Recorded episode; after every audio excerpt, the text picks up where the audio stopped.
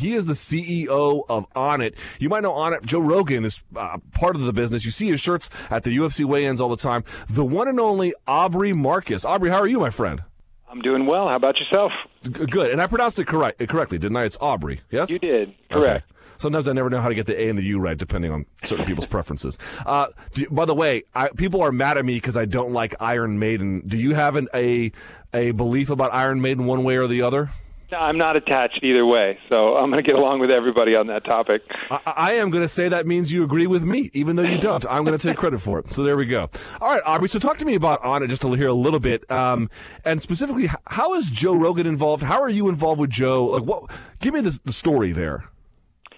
Me and Joe were friends for a while, and we're both you know geeks about human performance. We try to figure out ways to get the most out of ourselves and um, you know, I just asked him. I said, Joe, what kind of supplement would you like to take that would benefit your life the most? And he said, you know, I'd like a cognitive enhancer because we were all playing around with a variety of different compounds. And uh, I said, all right, I'm going to put together um, the best one that ever existed.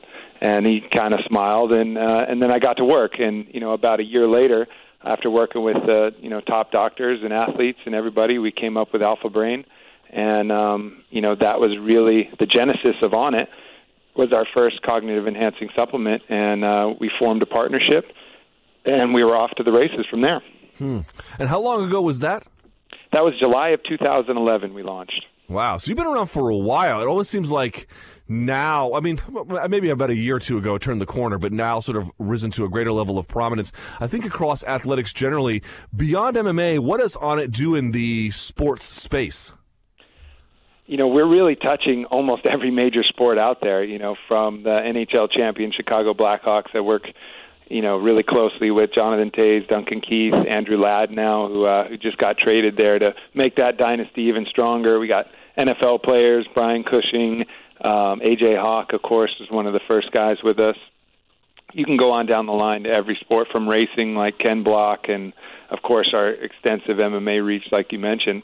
But you know, those are just the the athletes and the top performers that are taking our stuff. Really, the core of what Onnit's about is just taking anybody, regardless of where your starting point is, and improving your performance in any key area that you're after when you look around, and, and uh, listen, let me make a disclosure here. Um, I, I weightlift now. I weightlifted all through my 20s. I was in the Marine Corps. I was obsessed with weightlifting. I've taken, I think, every supplement that GNC sells, and maybe and maybe then some, to varying degrees of success. But when you look around in MMA today and you see guys have this obviously a uh, I wouldn't say just an appetite for supplementation, but some kind of need, and they can't get you know, to what some extent they can't get clean supplements that don't pop on a WADA code uh, USADA uh, administered test. When you see all this happening for, let's say, Yoel Romero, what is your take on that? Well, I think there's a real shift going on right now where people were able to get away with a lot more when you could take some of these performance enhancing drugs. When you could take steroids and you could take, you know, jack yourself up with TRT, you could really allow a lot of your nutrition and a lot of your healthy supplementations to slip because you had these driving, overwhelming forces that were going to make sure that your anabolic cascade was correct and everything was, you know, in a favorable balance. Now that USADA's cracked down and it's much more difficult to, you know, do anything and, and pass the test and be clean. I think everybody's looking for, you know, doing it the right way, doing it the hard way, diet, nutrition, dead and clean supplements, um, taking care of your body in the right way, recovering in the right way, not overtraining. So I, I think everybody's kind of scrambling to get this more holistic, collective approach, and you know that's great for us because that's the position that we started in. You know, we're not trying to create these crazy shortcuts. We're just providing the best, cleanest, earth grown, nutrient based supplements, nutrition, and, and functional fitness um, to help these athletes out. So I was taking stuff from GNC again. And now I'm just on like what your your BCAAs. Um, I obviously have a protein shake I have and some other small stuff, but nothing really. But back in the day, I was on all the ephedra, androstenedione, the whole bit. And I remember I grew hair on my back in one summer, and I was like, no more of this. But really, doesn't that speak to the supplement industry? I mean, it's a little bit better today. I think some, for example, New York State they regulate um, herbal supplements a lot better, but people don't realize that this, some guy can just go out and start his own line. He can label it and send it out. And really, the only thing the FDA does is regulate manufacturing standards. They don't really uh, go after manufacturers until it's too late or after the fact. Is there a problem in the supplement industry?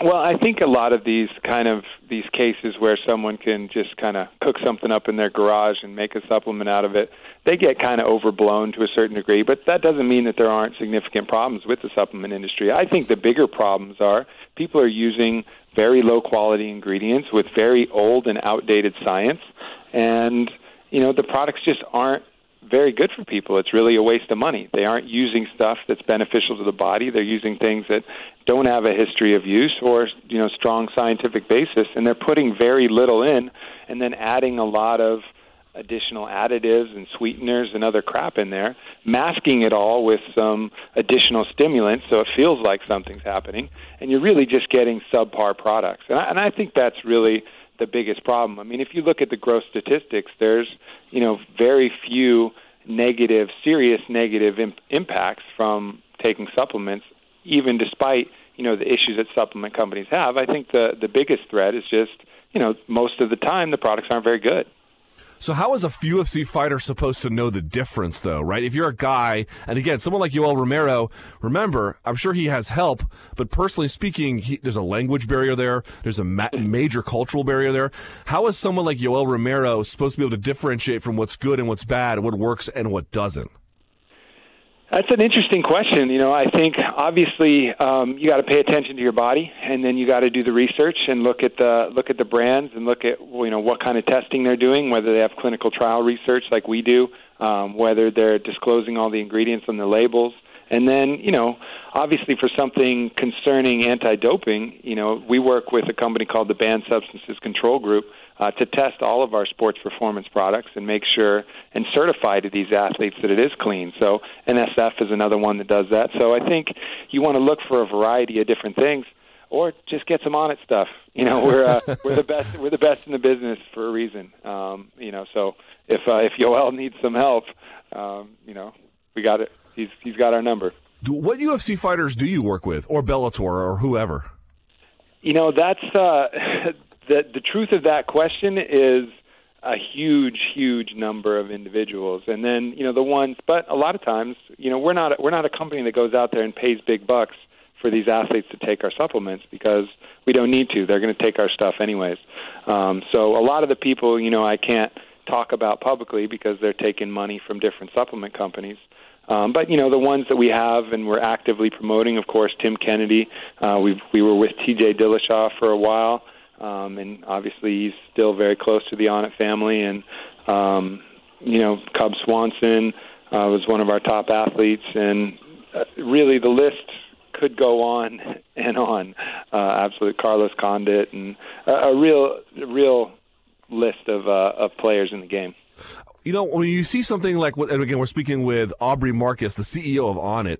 Uh, when you see something like what's happening with Maria uh, Sharapova, where for 10 years she took the substance that was entirely legal and then it gets made banned in January.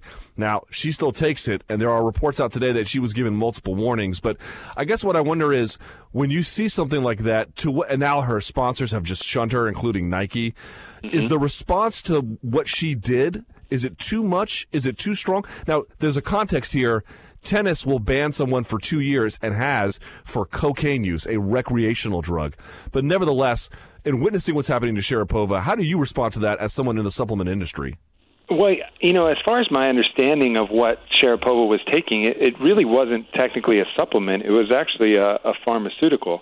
Um, she was taking a substance called meldonium, and so you know that is something where she was getting a doctor prescription for mm. something that at some point along the line you have to imagine someone said like hey uh you're not going to be able to take this anymore. So it's not like she was like oh man i was taking my pre-workout and going and swinging and hitting some balls and all of a sudden my pre-workout's banned. I mean she was you know i think in most cases these athletes really know what they're doing. And so if you're intentionally doing something to get an edge um, you know, I, I happen to agree with uh, with Dick Pound, which is the funniest name in the history. Is it of, not? I've I've spoken to Dick Pound. I, I, it's hard. It's hard to ask for him when you reach his secretary. yeah, totally. So you know, I kind of agree with him that she was being pretty reckless. Now, is tennis? You know, should tennis ban somebody for two years for that? I think that's a little bit extreme there for sure. Um, you know, it's like MMA trying to ban Nick Diaz for five years for smoking weed. I mean, come on, let's get a hold of ourselves here. It's not that bad, but um, you know, I guess they just want to send a message with these sanctions. Is the crackdown on performance enhancing drugs, both in MMA, you kind of alluded to it earlier. I guess I'd like you to develop the point, but in sports generally, as people lose that pharmaceutical edge, they're going to be looking for OTC edges is that really going to be a benefit to the supplement industry? Because here's what I mean.